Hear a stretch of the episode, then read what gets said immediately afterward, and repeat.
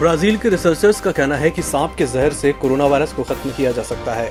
जहर में मौजूद एक मॉलिक्यूल ने बंदर के सेल में कोरोना वायरस को बढ़ने से काफी हद तक रोक दिया। अब इंसानों पर भी इसकी जांच करने के विचार किए जा रहे हैं। भक्ति वेदांत स्वामी प्रभुपाद की एक सौ पच्चीसवीं जयंती के अवसर पर प्रधानमंत्री नरेंद्र मोदी ने आज एक सौ पच्चीस रुपए का विशेष स्मारक सिक्का जारी किया। इस दौरान उन्होंने वीडियो कॉन्फ्रेंसिंग के जरिए एक सभा को संबोधित किया।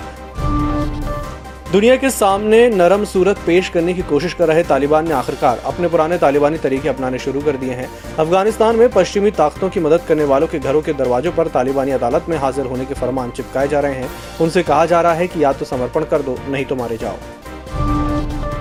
सरकारी तेल कंपनियों ने आज यानी एक सितंबर को घरेलू रसोई गैस सिलेंडर के दाम बढ़ाए हैं।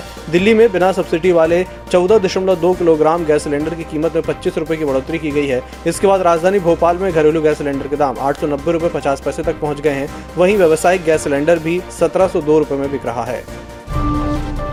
महाराष्ट्र, उत्तर प्रदेश और गुजरात सहित कई राज्यों में बारिश से बर्बादी की घटनाएं सामने आ रही हैं। महाराष्ट्र में सात सौ पचास गांव बाढ़ की चपेट में हैं। यहां पाँच सौ मवेशियों के बाढ़ में बह जाने की खबर है।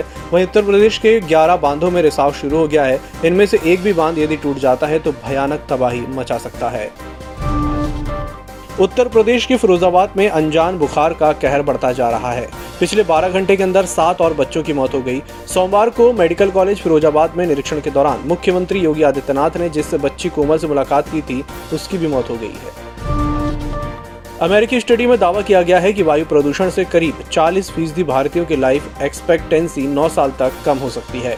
शिकागो यूनिवर्सिटी के एनर्जी पॉलिसी इंस्टीट्यूट ने ये रिपोर्ट तैयार की है। इसमें कहा गया है कि नई दिल्ली सहित मध्य पूर्वी और उत्तरी भारत में रहने वाले अड़तालीस करोड़ से अधिक लोग हाई लेवल का प्रदूषण झेल रहे हैं। एक्ट्रेस पायल रोहतगी के खिलाफ आपत्तिजनक बयान को लेकर पुणे में केस दर्ज किया गया है। सोशल मीडिया पर शेयर किए गए एक वीडियो में उन्होंने महात्मा गांधी, जवाहरलाल नेहरू, इंदिरा गांधी और राजीव गांधी के खिलाफ कथित तौर पर आपत्तिजनक शब्दों का इस्तेमाल किया था। तृणमूल कांग्रेस महासचिव और बंगाल सीएम ममता बनर्जी के भतीजे अभिषेक बनर्जी की पत्नी रुजिरा बनर्जी आज ईडी के सामने पेश नहीं हुई। उन्होंने ईडी को भेजे संदेश में कहा कि कोरोना काल में अपने बच्चों के साथ अकेले उनका दिल्ली आना सेफ नहीं है। उन्होंने मांग रखी कि कोलकाता में उनके आवास पर ही पूछताछ कर ली जाए।